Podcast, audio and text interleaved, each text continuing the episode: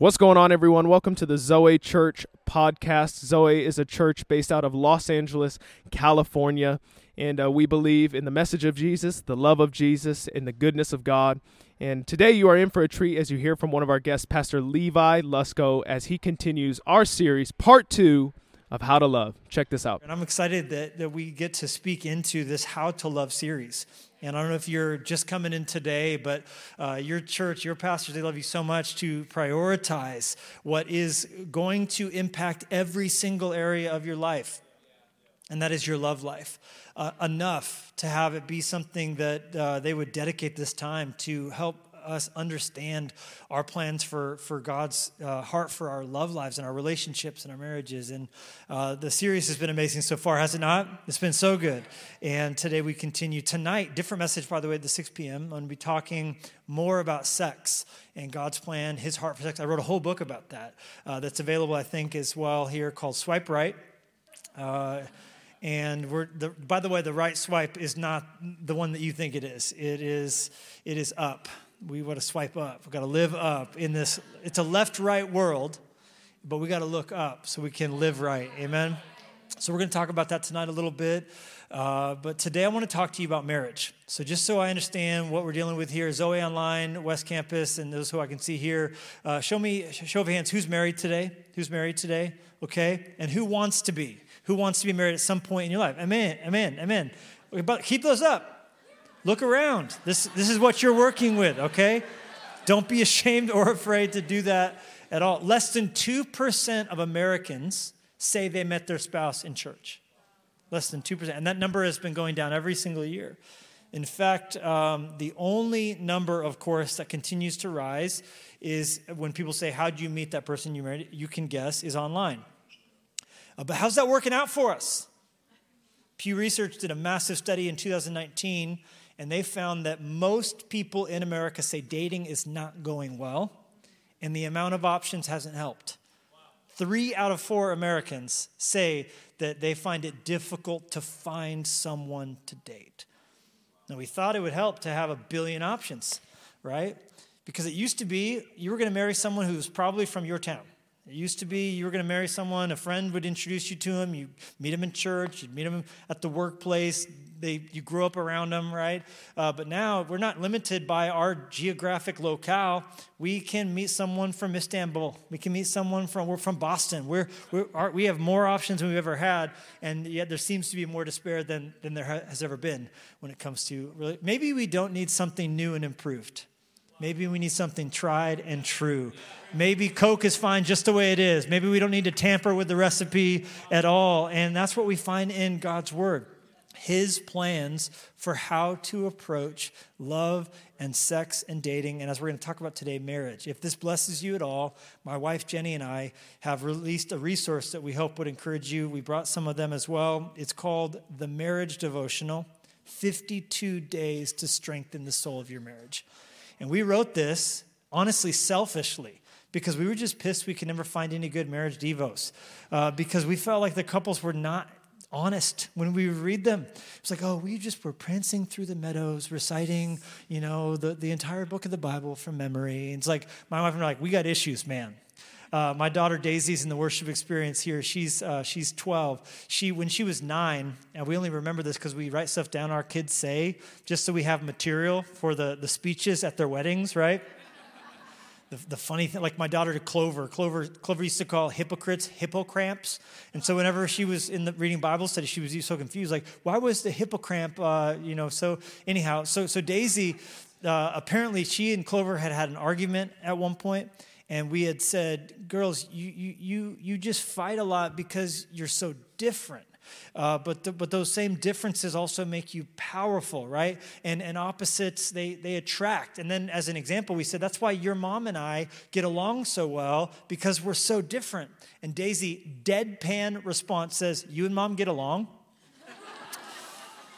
So we need a devotional, right? We, we need to read a devotional, but we, we want, wanted one that was realistic and one that actually would, would, would, would, would be honest about the problems, but point us to God's word. And so that's what we put together. Hopefully, a tool that can help married couples to stay synced up spiritually. And there's application questions, there's discussion questions, there's, uh, there's, there's space for you to doodle and write love notes to each other. So that hopefully would, would help you uh, if you're married. But, but if you have a Bible, Psalm 128 we want to talk today about the secret to a uh, fruitful marriage. The secret to, what is the secret to a fruitful marriage? And just a moment ago, we were singing a song, and that song was Christ is my firm foundation. Cody Carnes, thank you for the song, right? Amazing. My, my, he connects us to the ground. He gives us strength in, in, in storms. And, and that, of course, is a, is a beautiful uh, re singing of Matthew chapter 7 which is where Jesus said there were two men. One built his house on sand, one built his house on, on the rock. And they looked the same. I mean, if you looked at the curb appeal for both, very impressive, right? Amazing. I like, I like them both. They're beautiful.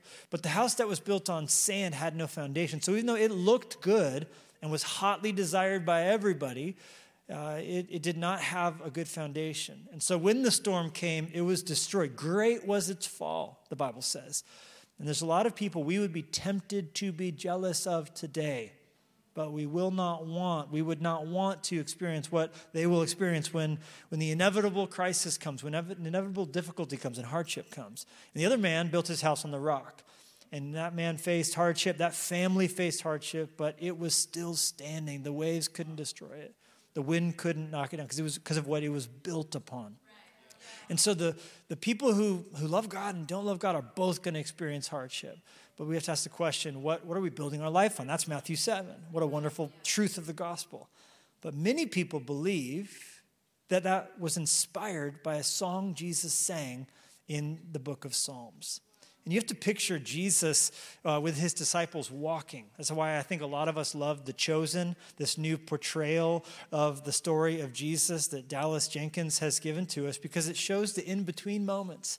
It's not just the sermons, it's also Jesus with his disciples wearing backpacks. I love it. I told Dallas, I said, I love that you gave us Jesus with a backpack. You showed us Jesus brushing his teeth, right? He was a dude he was a normal person, yet without sin. And that's why he was so relatable and so liked by people. And so, him and the disciples, you just picture them walking, because we read in the Bible, like, oh, he went from Galilee to Capernaum. Capernaum. That's like a 12 mile walk, and he did not have access to an Uber, right? So they walked. And while they walked, they talked. And while they walked, they sang.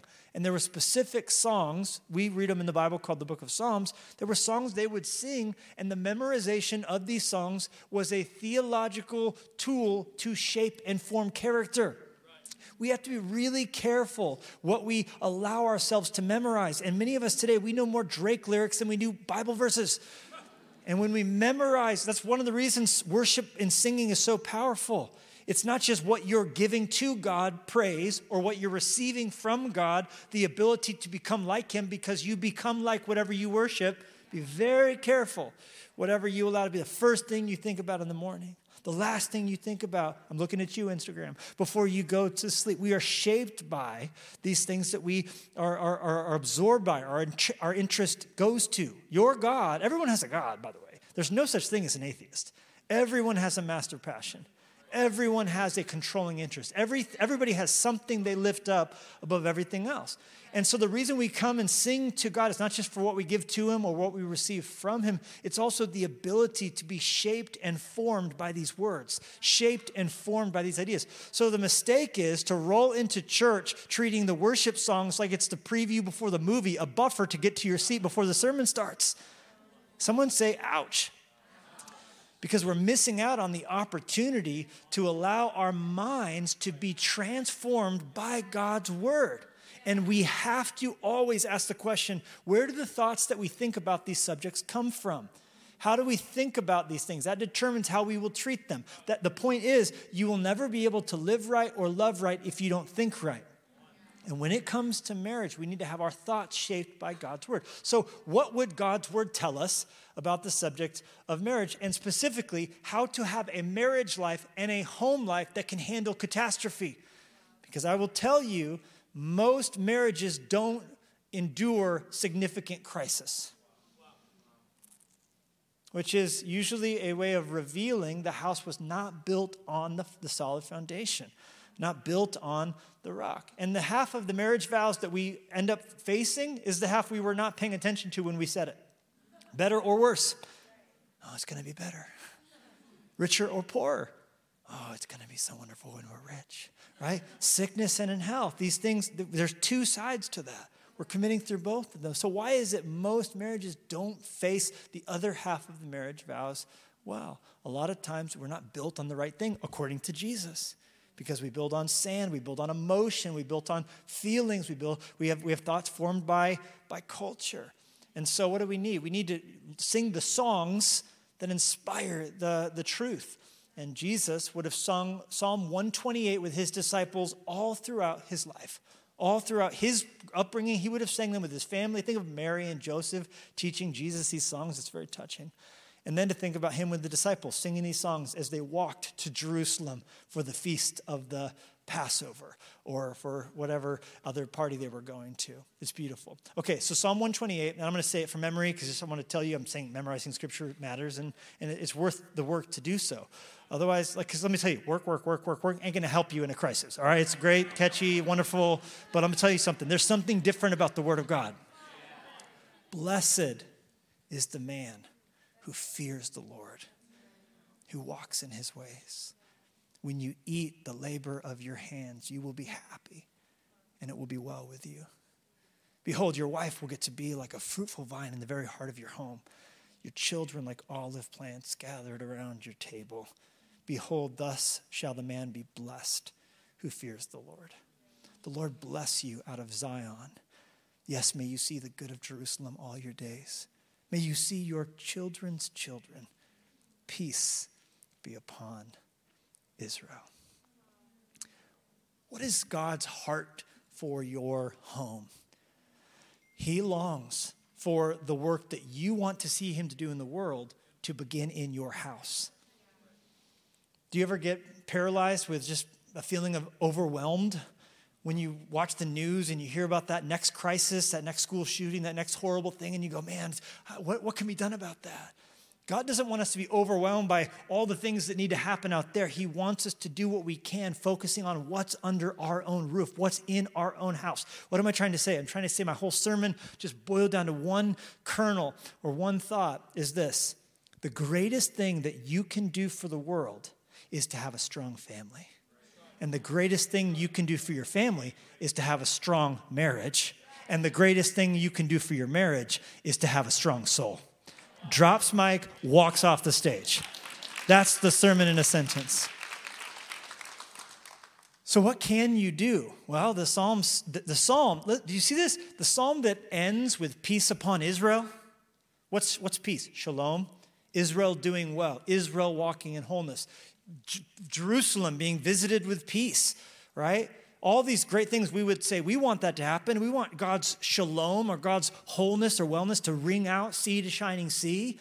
If, if that is to happen, where does it begin? The, verse, the first verse says, Behold, thus shall it be with the man who fears the Lord. So if I want the world changed, that's downstream. Upstream is my own soul. So, how's your soul today? And are you doing what you need to do to foster a soul that fears God? I'm telling you something. If you fear God and then you choose to find, to covenant with someone else who fears God, the two of you together fearing God are going to do great. Because what does it mean to fear God? It means to be so in awe of who He is and what He has done that all you ever want to do is what would please Him the most. And where there, and that's that's different. You'll agree with me then he, he's, he, he goes to church. That's different than, yeah, he's a believer, right? Because a lot of us settle. We, we, we, we, we love God. We want to follow God. We're pursuing God with our whole heart. I fear God. But then I turn from that and settle for someone who does not fear God, love God, radically want to pursue Jesus. But let me ask you this question Why, if I'm pursuing Him, would I stop pursuing Him to pursue them? Because even if you do get them, you're going to have to convince them then to come back and pursue God. So we're not talking about uh, he, he, he believes in God, he believes there's a God. so do the demons. and they tremble. So we're not talking about finding someone who calls themselves a Christian, but someone who's passionately following after Jesus Christ. My wife Jenny and I, we both were so on fire for God, and we began to notice each other as we were following God. And so here's, here's the process of our kind of courtship and dating and all of that engagement. It's just like, I'm running after God, you're running after God. Girl, you want to run after God together? And that's been the story. That's, what, that's the story that you want. And so, behold, shall a person be who fears God. That's where it all begins. Charles Spurgeon called the fear of God the cornerstone of all blessing. And he said there just sort of seems to be this aura of God's favor that surrounds a soul that fears God. That's why Augustine said, Fear God, love God, and then do whatever you want. Because if you love God like that, the things that you're going to want to do are going to be the things that He wants for you. Scripture says, Delight yourself in the Lord, and He will give you the desires of your heart. So, as you're running hard after Jesus, pursuing Jesus, living a life where He matters and His opinion and His word over your life matters more than anything else, everything else is sort of just going to take care of itself. Like Proverbs says, Trust in the Lord with all of your heart don't lean on your own understanding. Where's that, where's that ever gotten anybody? But in all your ways, acknowledge him, fear him. And what will he do? He will make your paths straight. All right, so, so we start. what's really ultimate? The secret of a fruitful marriage? It starts with a soul that fears God. And what will the outcome of that be? Well, he says, this man will experience in the heart of his home a fruitful vine, his wife or his marriage. You're gonna, you're gonna experience the beauty of a marriage that's sort of like a vine. Now, when we think about a vine, and of course we're talking about a vine that produces grapes and the grapes turn into wine, we're talking about marriage then being something that can be both medicine and a source of rejoicing. For in Scripture, we find both being a picture of what wine represents. In the story of the Good Samaritan, where the man fell among thieves, and the Samaritan was willing to help him and heal him where the religious people did not. The Bible says that he healed the man with wine for his wounds.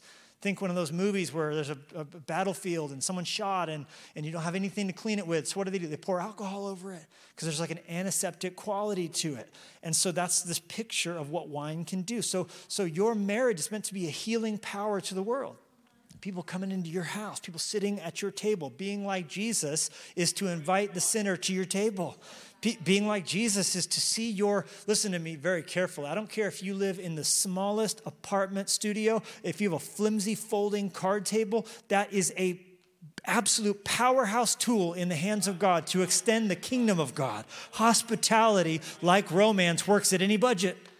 So to say, I'll be hospitable once I can afford to have 12 people at my oak dining room table. That might be, but there's a lot of people who are not romantic in their love life and they have a lot of money. It starts with the small things. My wife and I's first dates, are you kidding me? We could hardly afford the $1.44 hot dog and Coke combo at Costco.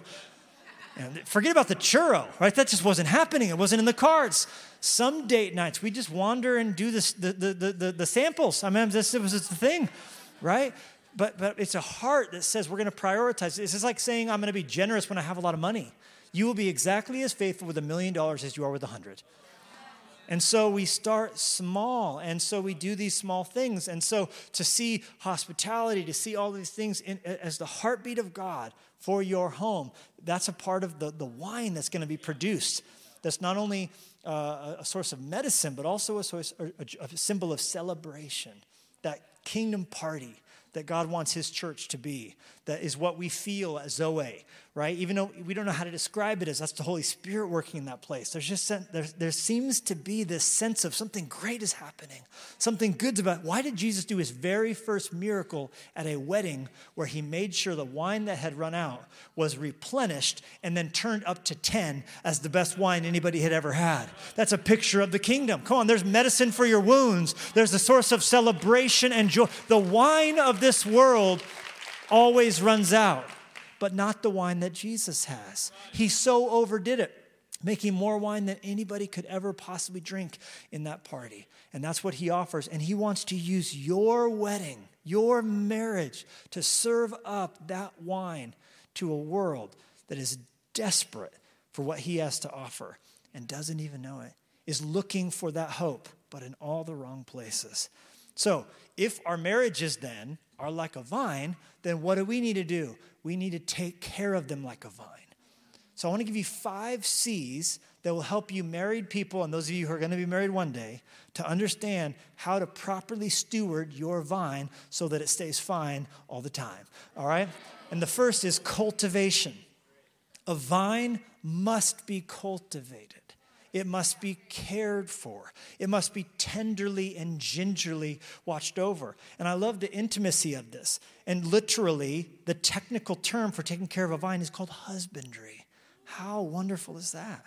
And you, you, you think about a vine, it needs to be pruned, it needs to be watered, it needs to be defended against insects and bugs and blight.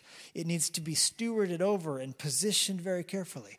When you go to these vineyards, you find out that they like they put a lot of energy and investment into answering one simple question: What does this vine need? What does this vine need? They hire companies literally started by NASA employees to send airplanes up with thermal imaging to say how does how does the water on this side of that hill differ from over here? And and that one I listened to one I mean I went down a dark place for you Zoe in researching this message. And one guy said I don't even think about my vineyard as a vineyard. I think about it as blocks because the need over here might be different than over there and the change and every year the temperature is different and so when frost comes and and what it needs in the season so so so what if what if you approach your marriage that way and asking the question what does my spouse need what do they need from me? What are their needs that are not getting met? And if you're really brave to ask them the question without getting defensive or triggered, and say, What do you need that I'm not doing? What could I do better? How could I better serve you? And we're asking that in all the different ways. Why? So that we can stay. Second C word, it's going to be like my report card in high school today, all C's, all right? I wish. so that we can stay connected. The, what's the goal? connection. That's what Jesus said, John 15, 5. He said, I am the vine, you are the branches. If you would uh, grow fruit, which God wants you to, you must remain connected. Connectivity constantly is the pursuit if you're going to have grapes. There's a branch, that's what the grapes grow on, and there's a main vine, which is the main trunk. That's the thing that's going across the wire when you go to Napa, right? And so the branch can't get connected by Bluetooth. You know what I'm saying? It's got to stay put. It's got to remain there. And so, if it's that way in your relationship with God, it also needs to be that way in your relationship with your spouse. How are we staying connected? And how's the union doing? How's that bond doing? It's not just when it comes to, you know, we, we live in the same house. You can end up being basically roommates in marriage. And if and, and by the way, those of you who say, I'm going to get married because uh, I'm just lonely, there's a lot of lonely married people out there. And the quest is to remain connected in marriage. And what does that require? That requires vulnerability. Vulnerability, where you're being vulnerable, where you're taking the armor down, where you're not being defensive, right? And we're not just trying to stay one flesh physically through the sexual union. We're trying to remain one as a, as a married couple when it comes to our emotions, our fears, our ideas, our dreams. And one, one simple thing married people can do is Google uh, emotional vocabulary color wheel. And it's a whole, there's not just like four, it's not just mad, sad, happy, glad. You know what I'm saying? There's like, there's like 80 different emotions. And where you actually can, hey, this is actually what I'm feeling here. This is how that hurt me. This is the story I'm writing in my head when you did this. And, and when we can actually be at a place where we're opening up about what we're feeling and what we're, we're dreaming, we remain connected. And the goal is to continue to foster that over a lifetime. I love how C.S. Lewis put it. He uh, got married at 58. Some of you know C.S. Lewis for his books like Mere Christianity or, or The Weight of Glory, or of course the ever so popular Chronicles of Narnia. Uh, but he was a bachelor until 58. And at 58, he met this wonderful woman, Joy Gresham, and she had previously been married, and her husband had divorced her, and, and they met because she was a big fan of C.S. Lewis's books. And so she had begun writing him like fan mail, and then eventually moved to England. She was like a super stalker, actually, kind of if you think about it. but it worked out for him. And, uh, and so they get married. And he said, and I quote, I never thought I would experience in my 60s the happiness that passed me by in my 20s just I just want to say that to give hope. And be like, oh, I feel like the, my, my maternal timer is ticking, and I'm just I feel like I'm getting so old. I'm just telling you, when that time comes, when God has His plan fully revealed, it can almost make up for the lost time. And so he experienced decades of joy, and they were only married four years before she died of cancer. But such a powerful, sweet union, and just a source of blessing to both of them. And he says, and I quote of this. I mean, this is this is scintillating. All right, it's a hot to handle paragraph. This is steamy. He says, We feasted on love, every mode of it, solemn and merry, romantic and realistic. Sometimes our love was as dramatic as a thunderstorm. Other times it was as comfortable as putting on soft slippers. Homie could write, right? he, and then this is the really the like raise my eyebrows up part. He says, "No cranny of heart or body remained unsatisfied." C.S. Lewis. I don't even, I mean, I've been married 19 years. I don't know if I'm ready to say no cranny of body or heart has been unsatisfied. he says, She was my pupil, my teacher, my subject, my sovereign, my trusty comrade, my friend, my shipmate, my fellow soldier, my mistress, but at the same time, all that any man friend has ever been to me. That kind of connection is the goal. But to remain there takes constant work. That's why he said in Psalm 128 when you eat the labor of your hands, you will be satisfied. Men, if we would work at, as hard at our marriages as we do at our careers, that we would be able to enjoy and have something coming from the vine that is our marriage, our relationship with our spouse. It takes a connection. You have to fight for that.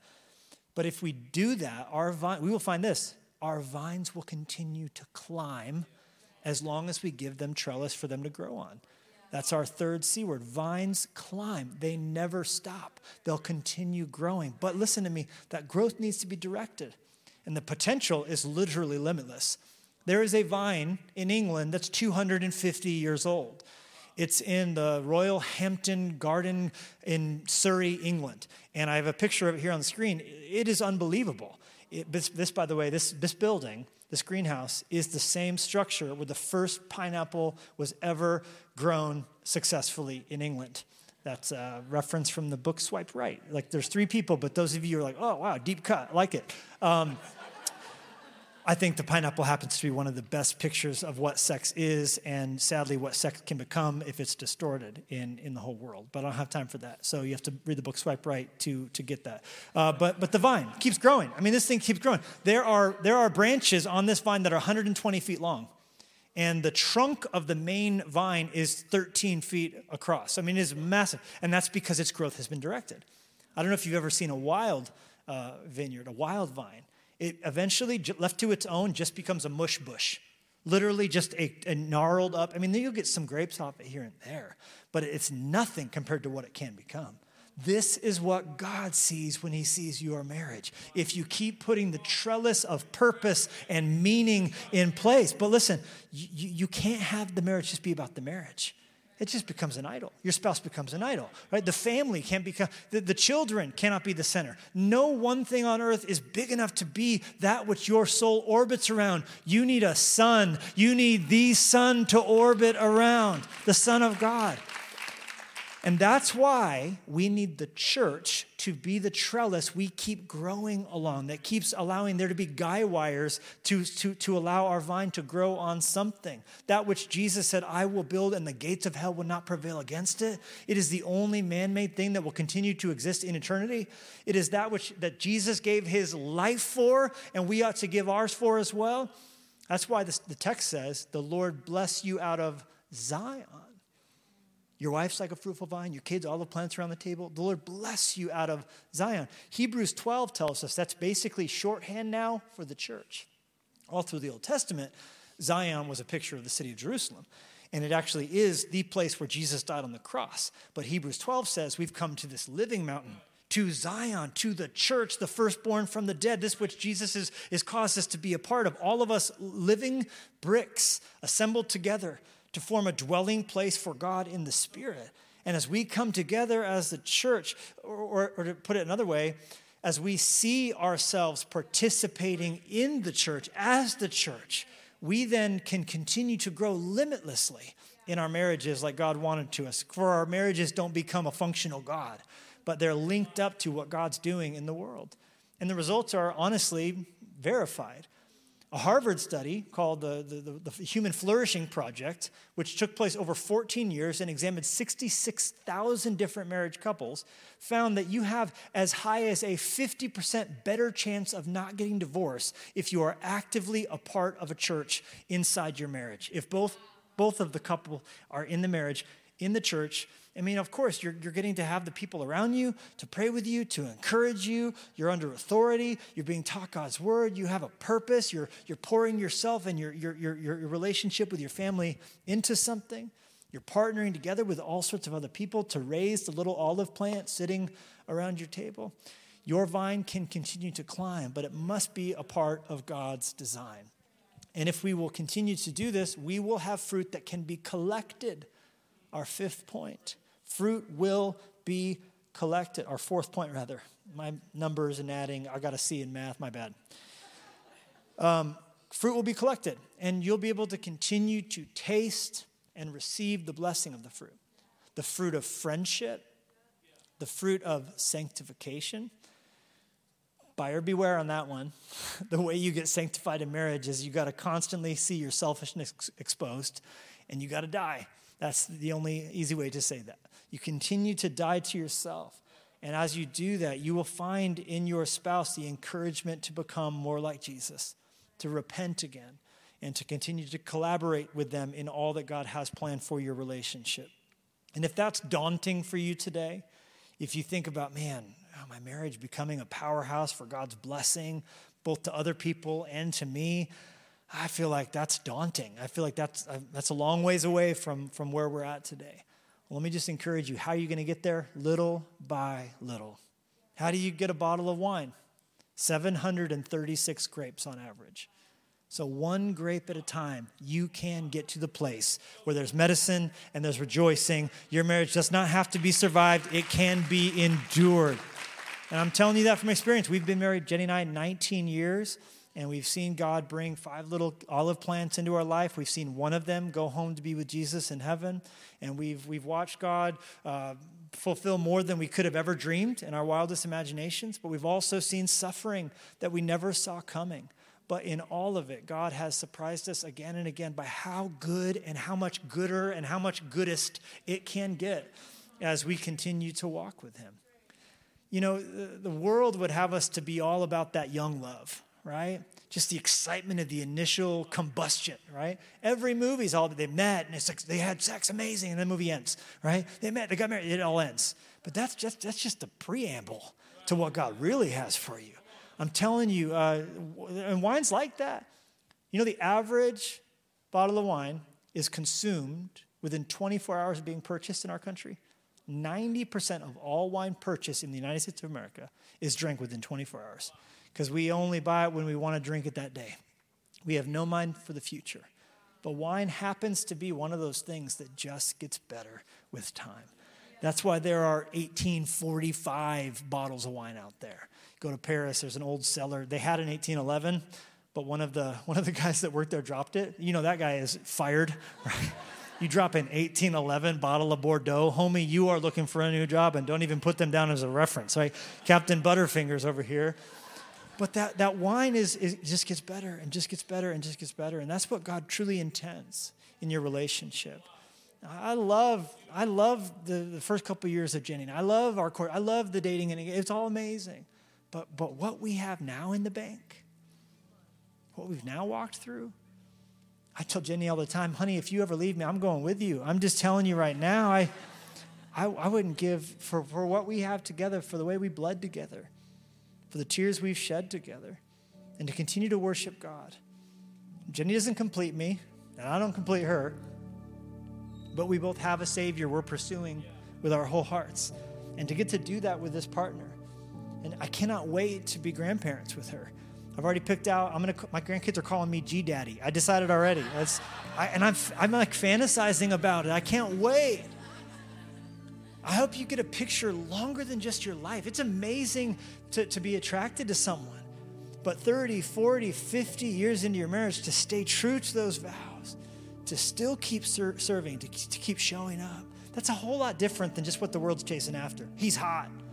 So is hell. You know what I'm saying? There's got to be something more integrity and wisdom and faithfulness and long suffering and kindness and generosity. This stuff just gets better with time. And so we believe for the day when we will see something consequential released in our home. That's the last C word consequential. You'll notice he says, You will get to see the, the, the, the days of your children's children and believe for that peace to ring out beyond even that. There is a tree on this planet that is the oldest tree on earth. And do you know where it is? Bethlehem. Here's a photo of it. It's nicknamed the big one or the great one. It is believed to be as many as four to 5,000 years old. That means that when David was on this earth, that tree was there it's possible that Abraham passed right by this tree. That means as Jesus was being born and the angels were singing out glory to God in the night sky, that tree was there. And your little kids, your children, the, the fruit of your home are olive plants.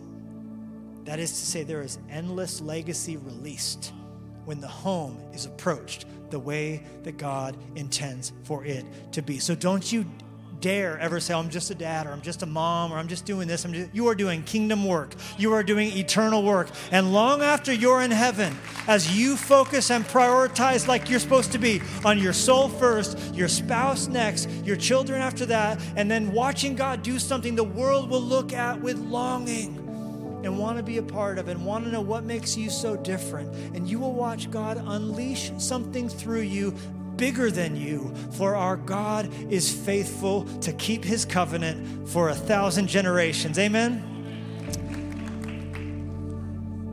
Now, first time my wife and I went to Napa, Jennie said to the guy giving us a tour of the vineyard, Why is there a rose bush at the end of every single vine? And I was so confused, I hadn't even paid attention. But she was observant, and he goes, Good eye. The rose is more susceptible to disease than the, than the vine is. So we plant a rose bush at the head of every row because it stands guard. It stands vigilant. It says to the to the husbandmen, if you see disease on me, act quickly and you can save the vine. I hope you see where I'm going with this because Jesus in Song of Solomon says, I am the rose of Sharon. I'm telling you something. He is the rose who stands guard over your vine. He is the rose who stands guard over your home. So we're not looking and saying, I'm just going to be a better husband. I'm just going to be a better wife. I'm just going to be a better parent. We're looking to Him saying, I took your disease upon you, me. I took your sin upon me. I took your shame upon me. So now you can be healed because I was diseased for you.